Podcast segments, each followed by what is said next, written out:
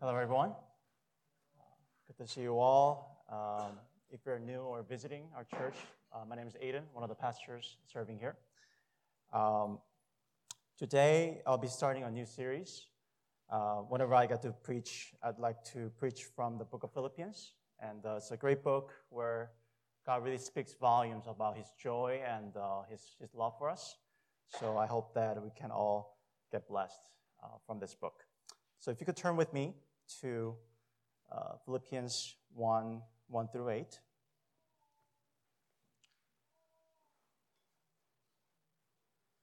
And it's Philippians chapter 1, verses 1 through 8.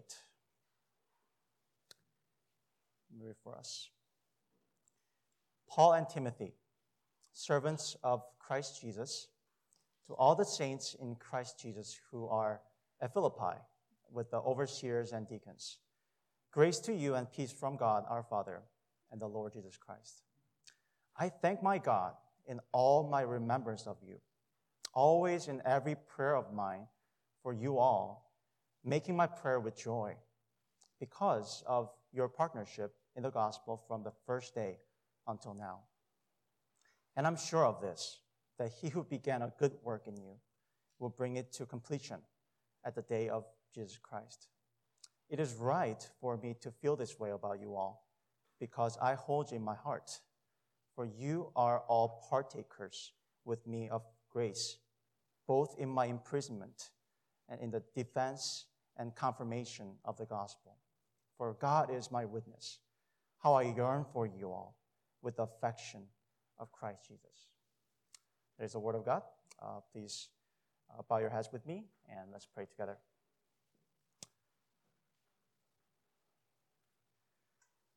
Heavenly Father, God, uh, all of our hope is in you and in your word.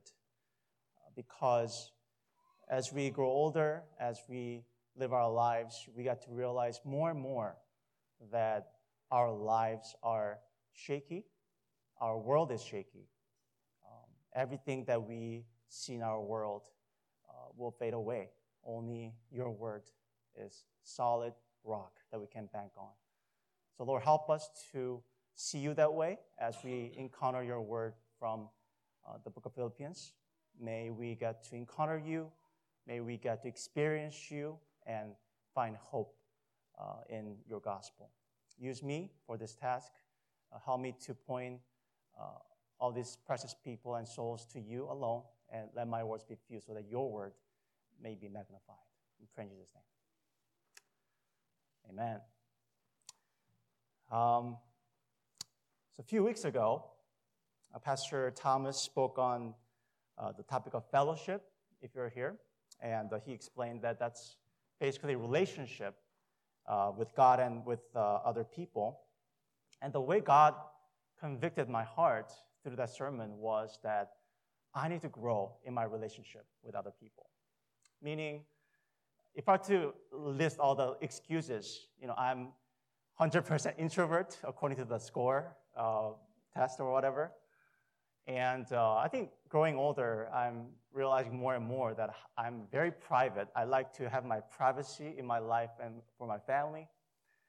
Um, but then I realized, man, is it really gospel? Am I really living faithfully as a Christian in um, the area of relationships? So, from that sermon, from that conviction, I've been repenting and you know, praying about how God wants me to grow in this area. And, and I think one answer to that prayer was this book and this passage. And I found some answers about how I can grow in building relationships with, uh, you know, with you guys, with, uh, with anybody that I encounter in my life. And uh, I don't know how many of you share that same burden, burden or concern in your life about relationships. Uh, but I think you know, whether you uh, are concerned or whether you are okay with it, as a church community, I think it's important for us to know that relationships with one another is crucial for us to sustain as a community and grow. So I really hope that this passage can also help you, uh, just as it helped me. So let's delve into this passage. But before we do that, because this is the first, uh, you know, chapter, first information uh, thing for this book, uh, Book of Philippians. Uh, if you read verse 1 and 2, it says, uh, Paul and Timothy, servants of Christ Jesus, to all the saints in Christ Jesus who are at Philippi, with the overseers and deacons, grace to you and peace from God our Father and the Lord Jesus Christ. So, as we see here, this book is a letter sent from Paul and Timothy to the church in Philippi. And, uh, but most likely, uh, we see that Paul is the sole author of this letter uh, because, you know, if you read the, uh, throughout the book, uh, he uses a lot of first person singular pronouns like I, my, me. So it's most likely that Timothy was accompanying Paul at this time. And a lot of scholars say that Paul was in jail in Rome when he was writing this letter to the church. Uh, if you read through the book of Acts, uh, it records how Paul ended up in Rome because he was facing a lot of persecutions uh, from Jews in Jerusalem. So he appealed to Caesar in Rome to get a fair trial to avoid the persecutions and also assassination attempt that was being made against him. And we see in Acts 28, the last chapter of Acts, um, we see that Paul is now waiting for the trial and he's confined in this jail, but he can still, you know, uh, receive visitors, and he was pictured as sharing the gospel boldly with uh, all his visitors. So that's the circumstance that he's writing this letter in. And, and now, the, the church in Philippi, by the way, Philippi is a city in the modern day Greece, in the north, northeastern part of the country. And the, the church there was actually um, the church that Paul founded he planted during one of his uh, missionary journeys, recorded in Acts 16. And uh, uh, apparently, there was some relationship that was established between Paul and the church even after he left, because in chapter 4 of this book uh, records that uh, after he left, the Philippians continued to you know, send uh, gifts and monetary support to support their founding pastor and also missionary um, for his ministry, even when he was in jail. So, in this sense, we can look at this book as sort of like a you know, missionary update email that we get from missionaries about their ministry. So, that's sort of a context that you know, uh, this book is situated in. And now, for the rest of the time that we have here together, uh, we will look at the this opening section of this letter. And we'll look at the three things there. Uh, if you look at the outline there. So these are uh, really how Paul views uh, the Philippians in his relationship with, with them. And, and again, I hope that we can learn how we can build relationships with one another through this portion of the book. First, joy in the gospel partnership. Verse 3 and 4, he says this I thank my God in all my remembrance of you, always in every prayer of mine for you all, making my prayer with joy. So, again, as sort of a spiritual father, Paul is telling the Philippians that he's remembering them and praying for them. And then he adds that he does that with joy. Joy. And we'll look at that uh, throughout this book, this joy is a very prominent theme, the joy that transcends circumstances. Because right now, Paul is in jail and he's talking about joy. So there must be something peculiar about this joy. So we'll stay tuned about that uh, for the later portion of uh, this book. But for now, um, you know, he adds that he has joy for the Philippians even while he's in jail. So now the question is, why is Paul thankful and joyful about the Philippians. Verse 5, it says, Because of your partnership in the gospel from the first day until now. He has joy for them because Paul and the Philippians have been partners for the gospel ever since the first day Paul brought the gospel to them and established the church again back in Acts 16. So there, the word partner, partnership, translates the Greek word koinonia. You might be familiar with that word, but often in the Bible, it's translated fellowship. And it's a very deep word, it's not a casual word. And in order to get the meaning and the force of this word, uh, it would be helpful to look at Acts 2. So look with me to Acts 2:42. It says, and they devoted themselves to, they, Christians, devoted themselves to the apostles' teaching and the fellowship, and all who believed were together and had all things in common. And they were selling their possessions and belongings and distributing all uh, the, the proceeds to all as any had need. So, as evident in this passage and from our passage too, that fellowship, or specifically partnership in the gospel, means that because the gospel is the goal and the priority, people, Christians, you know, get into this covenant, deep, trusting relationship in which they are willing to share anything, share any materials, any gifts, any talents for each other and for the sake of the gospel. That's what fellowship means, and that's what's happening in the early church in uh, Acts 2.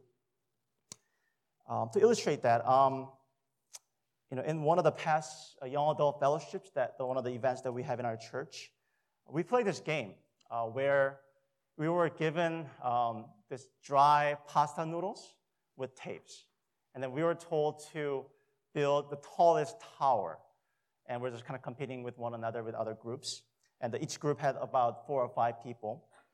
It's a very clever game. I enjoyed it. But as you can imagine, uh, it's, it's the type of game that really requires uh, good cooperation among the members. But just imagine, what if one of the members who was specifically given the dry pasta noodles decides not to use it for the, the, the project, but decides to save it for himself for his meal later, you know? Um, or say another member who was given a tape for the project or the, for the game, decides to save it for her own art project later. Or maybe another person, another member who was given this amazing engineering mindset, but he decided not to use it to build a sturdy, tall tower for the game, but he decided to use it for his own engineering career. You know, whatever, right? So you see, if this is a mindset among the members, then man, there's no hope for this group. They're gonna lose the game. But if they see the value and the priority of the goal of winning the game, then they will share all. They will put everything to the table and they'll cooperate and try to win the game. And I think that's a good picture of fellowship that people who subscribe to the gospel really see the value and priority of the gospel, the needs of the world for the gospel, and they decide to sell all things, give all things away for the sake of the furtherance of the gospel of saving souls. That's fellowship and that's the partnership that Paul is boasting about the Philippians. And, and apparently that's what uh, Philippians were doing. And Paul explains that further in uh, verse 7. It says, For you're all partakers with me of grace, both in my imprisonment and in the defense and confirmation of the gospel. The word there, partaker, uh, has the, the word koinonia again in it.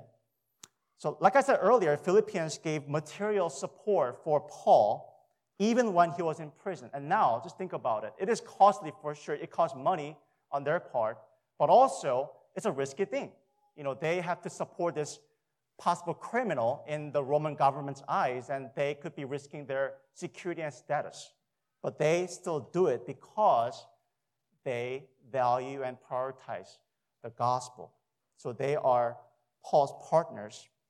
And now, it, it makes more sense now after reading all these things because you know, Paul was saying he's so thankful, he's so joyful about the Philippians. Why? Because he sees that he's not alone in his ministry, but he has this committed you know, people who are sold out for the gospel, who has his back for the gospel's needs, and they will sell anything for the gospel. So he's so thankful tremendously. And, and, and, as we see that, to apply this to ourselves right now, I think there are perhaps two questions we can ask. First, the word fellowship. Am I a good partner for the gospel? Am I sold out for the gospel? Do I prioritize gospel in my life to the point that I can give up anything, you know, anyone for the sake of the gospel? Or do I see myself more as a hoarder, you know, saving resources for myself and for my family? Which one is it? And second question is, like Paul, do we also value and joyfully appreciate other partners for the gospel in our lives? And here, again, really applying this to ourselves, by partners, I, I refer to the, the brothers and sisters in Christ in CLC. Uh, do we appreciate one another? Um, there's this retreat, youth retreat called the JGen uh, in the Chicagoland area, and I, I went there as a counselor many times. And what's interesting about that retreat is there's a certain pattern uh, that happens every year that students get really blessed. It's a great retreat where word of God is being preached and you know good songs being sung and played, and the, the students are all blessed. And then they all come up to me as a counselor at the time, and you know they are all in tears, and they're like, oh, "Man, we're so blessed, but we don't want to go back home." I was like, "Wait, why?" Because back home, our church is so small that we don't have a youth pastor, we don't have you know, youth group students. So my parents, you know, make me attend the Korean service. I don't even understand Korean. And there are so many students like that every year. It's like what happening, what's happening here then is for these students, they're just so blessed by the retreat and they're getting a glimpse of the joy of the gospel, right? They're just so excited to live for the gospel. But then they realize once they go back home, they're alone. They don't have gospel partners to run the race with. And when I see that, I think we need to realize sometimes and pause and realize how blessed we are in CLC. Because I can testify that we have many people in this church who are sold out for the gospel, who sacrifice their time and energy and whatever for the sake of the gospel. And these people push us. Maybe that's you, whoever you are. And many times, perhaps we gloss them over. And even worse, maybe some of us have found ourselves criticizing uh, other partners in the gospel. But what we are faced here about building relationships in our community is that Paul is exhorting us to know the value and preciousness of the partnership that we have in the gospel in the community. And that should lead us to thank God, appreciate what God has given us in this community. And I think it'll be worthwhile this week, perhaps, to spend some time thanking God for that and maybe also verbalize and express to one another for the partnership. Second, joy in God's faithfulness. Verse 6. He says, And I'm sure of this, that he who began a good work in you will bring it to completion at the day of Jesus Christ. So here, Paul is very confident that God began a good work in the Philippians and he will bring it to completion when Jesus comes back. And the commentator Peter O'Brien says the words begin and good uh, there remind us of Genesis 1 and 2, where it, it says, God began the good creation, and he keeps calling it, it was good, it was good. So I believe what Paul is really saying here is that when the gospel came to the Philippians and they believed it, the God, the God recreated the Philippians. God recreated these people in Christ, meaning when they accept the gospel, their old self that was enslaved to sin, in which there was no good, you know, have died in Christ on the cross together. And their new self, uh, the, the good self that wants to live for God now, it has came into existence like a newborn baby. And, and, and Christian doctrine says we are to go from there and you know, grow mature from that baby stage and we become perfect when Jesus comes back. That's the goal of Christian life, right? And now, when we hear that, maybe for some of us, this can be a discouraging thought because you want to live for God and you want to grow and even become perfect for, for God's kingdom, but you realize that in all honesty, you are messy. You don't see much good in you. You keep failing. You keep living for sin over and over, the same sin perhaps for many years.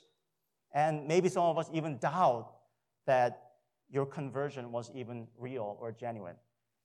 But this verse, Paul says loudly and clearly that God is the one that started the process of that growth, and He will therefore take the responsibility of completing it for you. Meaning, in other words, it is God's job, not yours, to grow you and make you complete and perfect in the end. And now, of course, this truth is not intended to, you know, create complacency in us, saying, you know, oh, oh, God's got it, so I'm not going to do anything. You know, I'm just going to keep sinning, or you know, I'm not going to strive to be holy. No. What this verse is intended for is that we are to put our hope and confidence in God when it comes to Christian growth. Meaning, we are to trust God and hope in His power and His promises, not in our own abilities, especially when we fail. And even when we succeed, the hope has to be in God's power to finish the race. Right now, my wife and I and our child uh, live in Minnetonka, but uh, years ago we lived in St. Paul. And uh, back then, we, uh, Deb and I, before our child was born, we loved uh, walking around this place called uh, Como Lake. It was about, like five minutes away from our home at the time. Um, and yeah, we, we went there almost like every day at some point. We loved it. And this one day, um, I, I was walking with her, and then I saw uh, this, this bike. Uh, I think it's called the tandem bike. Uh, there are two sets of you know, pedals and seats for two people to ride in, right? But this was specifically designed for perhaps an adult and very young child. And, and the a father and supposedly uh, his son was riding it. And then when I saw it, I was like, that's the gospel. And then Deb's like, wait, what? What? What just happened? But I was so excited because to me, that was a very good picture of what our growing, growing process looks like. Meaning, in that bike, the father was driving the whole bike, you know, essentially, right? He was, you know, propelling, you know, the wheels and, you know, he, that's, he was doing it all in a sense. But then in the back, the child still had his own pedals and he was pedaling along, but he was working hard too. He wasn't just like chilling in the back, but he was working hard to contribute to, you know, the, the bike moving forward. And also he was trying to learn to bike better, you know, like his dad. And, and, and that's Christian life because like, one thing I saw in, in the child face was this. He had a huge smile in his face. Why? I'll suspect that he was having fun, he was enjoying the ride because he doesn't have to fear failure. He knows that his dad got it. He cannot fail too hard to the point that he will fall and cannot bike again. No. I mean, supposing that he's a, he's a good biker, the, the, the father. He'll finish the race for him.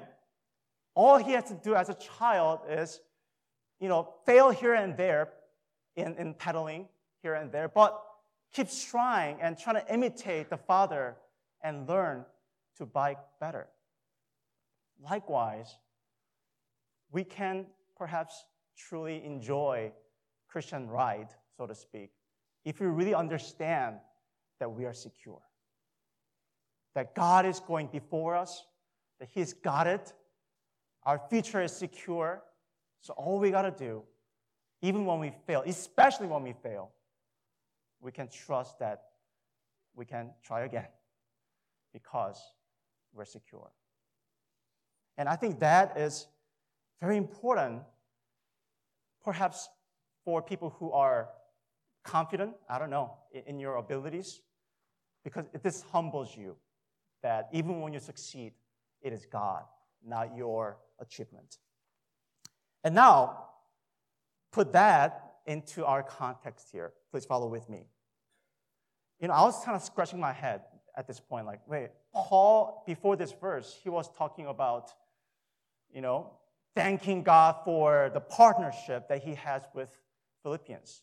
And now he's all of a sudden talking about the, the security of their salvation. Like, wait, what's the connection here? The answer from my study is this. You know, when Paul looked at the Philippians, he was thankful for their progress. I mean, they're definitely growing as Christians because they're willing to support him even when he's in jail. He saw progress there. He was, just, he was thankful, but Paul is not fickle. He knows that he cannot bank his joy on you know, the achievement of these Philippians. They are humans. In fact, if you read along, later on, Paul points out that there was some division going on in the church. They failed.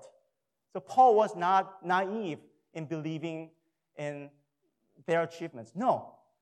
By saying this verse in verse 6, he's saying that the source of his joy, the source of his confidence, ultimately comes from what God does in people's lives, not their success or failures. And now that's important, isn't it? When we apply that to our community. How do we assess people? How do we look at people in, in our community? Maybe perhaps we can be prone to you know, jump to judgment based on the outward progress. You know, say, oh, he or she prays hard and you know, serving in this or that way, but oh, that person, uh, you know, uh, failing here and there, uh, I don't know. I don't know whether there's a good future. And, and to make a disclaimer there, I mean, of course, you know, we sometimes have to appreciate what we see outwardly, right? And we, we have to affirm the good progress that people make. And sometimes we have to rebuke based on people's failures for sure. But ultimately, when we look at one another, we have to look at what God might be doing in that person. And, and when you do that, perhaps you might get more excited about people. Because despite what we see with our own eyes in one another, perhaps God is doing something greater that transcends success or failures. And, and when we do that, wouldn't we become a community of grace, encouraging one another to grow rather than perhaps you know, morphing into judgment? And, and so you see, Paul, that's why he's joyful. He's excited about Philippians because he saw God doing his work in them. And lastly, joy in Christ's love.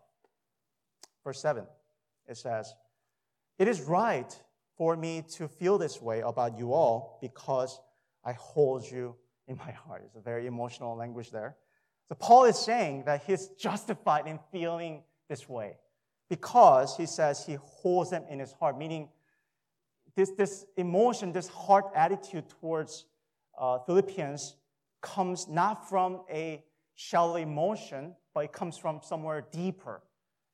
But he, that's what he means by heart. But how deep is it? Verse 8, he goes on and he says, For God is my witness, how I yearn for you all with the affection of Christ Jesus. So, what it means is that his, his feeling, his heart attitude towards the Philippians comes from the very affection of Christ Jesus himself. That's the source of his attitude and his feeling. In other words, what Paul is saying is that how Paul feels about the Philippians is exactly how Christ feels about them. And I think that's really mind boggling here. It's, it's, it's amazing, grand thought here, because what that means is just like Paul rejoiced over the Philippians for their progress and partnership, Christ rejoiced over them. Just like Paul is hopeful about, or Paul is hopeful about God's work in their lives, Christ is also hopeful about the Philippians. And lastly, Paul, it says he holds them in his heart and he yearns for them. Oh my. That means Christ also yearns for his people and he holds them in his heart. To put it another way, Paul was being a channel of Christ's love and grace towards the Philippians. So now, again, follow with me here. For Paul to, to do that, to be the channel of Christ's love and blessings and grace to the Philippians, he must have had to experience Christ's love himself, right? The affection of you know, Christ Jesus that he's talking about. Because without that, he'll be faking it. Only when he understood and experienced Christ's love for himself, he would have been able to love like Christ. And the following verses perhaps show the glimpses of that experience that Paul encountered in his life. Uh, several verses here. Galatians 2:20. Paul saying, "I have been crucified with Christ. It is no longer I who live, but Christ who lives in me." See, a lot of I me's. It's very personal experience here. And the life I now live in the flesh, I live by faith in the Son of God who loved me and gave himself for me.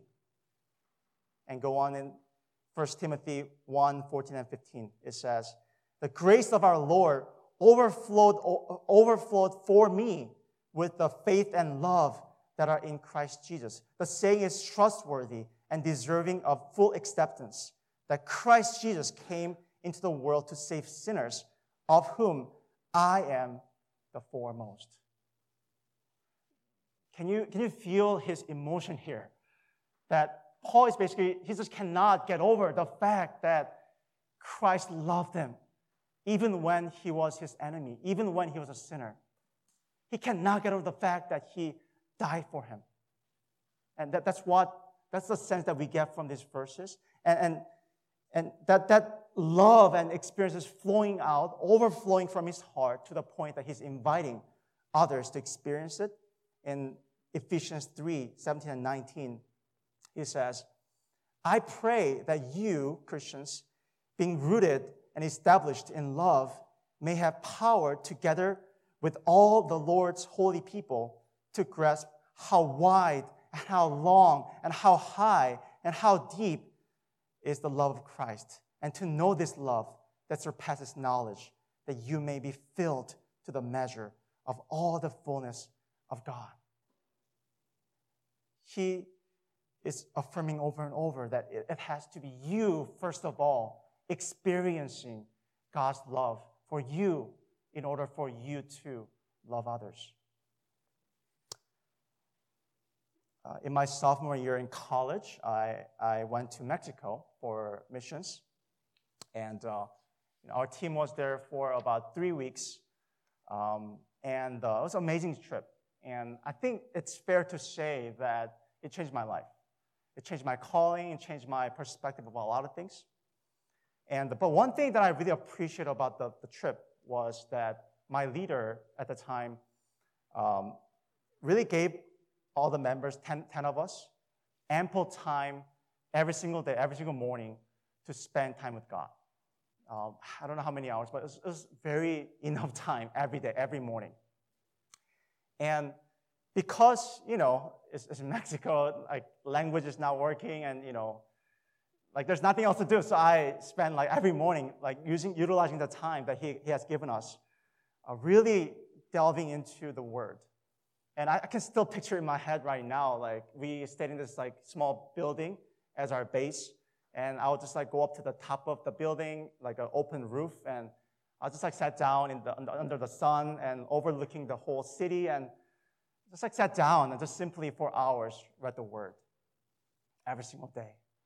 And throughout the summer, throughout those three weeks, it really became sort of a love feast.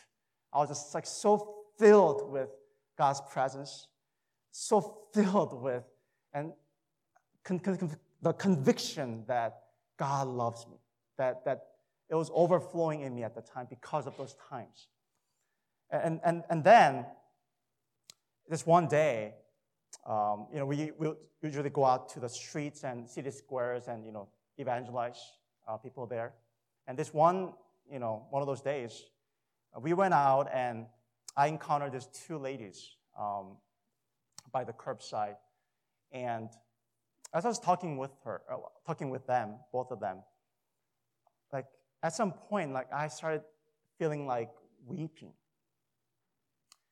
Uh, it's because as I was talking with them, in their eyes, I saw something. Something that indicated that they were so lost and hopeless. And as I was connecting with them, I just felt like, man, they need Jesus. Jesus loves them. That's why Jesus came into the world. They need Jesus. And I was just like, I mean, I, I can't even like say that in Spanish right now. I, I, don't know what I was saying at the time, but I was like just saying it like out loud, like, you need Jesus. Uh, and I was just like saying that like even louder in my heart. And even now, as I'm sharing this experience with you, I, I can still like feel that emotion that I had towards them, that ache, that compassion, and that pity towards these two ladies. And I believe that that was the very heart and affection of Christ Jesus towards these two particular individuals. Once you experience God's love, you can love others with the same heart. And that's what Paul is saying. So, so I really believe that Paul is challenging us here, perhaps as a community, as a, as a church, that, that we are to you know, go into deeper relationship with one another in which we get to be joyful about each other for our partnership and be joyful about what God is doing in our lives. But in reality, let's be honest, is our default love right away? I think our default naturally is perhaps jealousy, judgment, fear, even anger. In our natural self, we cannot be that community. We cannot have that relationship of, you know, trust and Christ's love. Again, it's only when we are, each one of us, experience Christ's love, and that becomes the source that spreads into the whole community. And, and I would argue that our hope then as a community is Christ's love for each one of us. That's the starting point. And may God take us from there. Let's pray together. Let's spend some time um, before we sing a few songs. I think a lot of times, perhaps me the foremost, um, we uh, take relationships for granted um, and people in our lives become sometimes even burdens.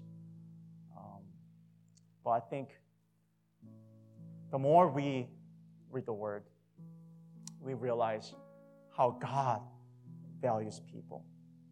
In fact, God is the relational God. He relates to us, even when we are away from Him, even when we are His enemies he, mend, he mended the relationship through uh, the cross. Relationship. So as we pray right now, uh, may we just search our hearts and uh, respond to God's word uh, before we sing the songs and um, just spend some time with Him. Perhaps the conversation of love that He has for you. And then uh, we'll Let's pray. Heavenly Father, thank you for your amazing love for us. It's not just words, but you have shown it to us through the cross. And Lord, uh, help us now to uh, receive that and internalize that and make it ours and give it to people in our lives, especially people in our church community. Uh, may we get to be uh, partakers and uh, partners of the gospel, joyfully serving you together. In Jesus' name, amen. Close the time together. It's good to see many of you back here um, after your winter break for second semester. Uh, hope you had hope you had a good break. Hope you had a good time. Um, but you know, uh, reality is probably it wasn't like that. You know, because uh, it's just know life is full of ups and downs, highs and lows. There could be some pretty good highs but there could also be a lot of, um, you know, pretty low lows in our lives. That's just the reality of it. Um, and I'm guessing your your winter was uh, maybe some highs, maybe some lows. Uh, I went to this retreat high, um, some life difficult life circumstances, a lot of lows. Um, it's always like that. Even this semester, maybe some of us were excited but then maybe some of us were kind of uh, hesitant and you know you're anticipating some challenges. It's just always like that. Um, but it's good to be reminded that there's some things that never change. Um, christ is always going to love us. His love is always with us he's always working to finish what he began and you know He he gives us people around us uh, that we can uh, pursue Christ together with. And, and uh, so some of the reasons for joy in our lives never change. Um, it could be, there could be sorrow, there can be some pretty deep sorrows, but even in the midst of it, there can be joy in our hearts because of Christ. And uh, that's that's a pretty amazing thing that you can be going through the worst time of your life, and still, because of Christ, there can be an inner joy that never changes. Let's pray. Let's pray for a moment as we think about even the past, you know, um, break, and then as we anticipate this coming semester. And uh, let's rejoice in Christ, and let's always be rooted in hope in those things that never change in our lives. Let's pray for a moment before we close our time together. Heavenly Father, we thank you for your great love for us in Jesus Christ.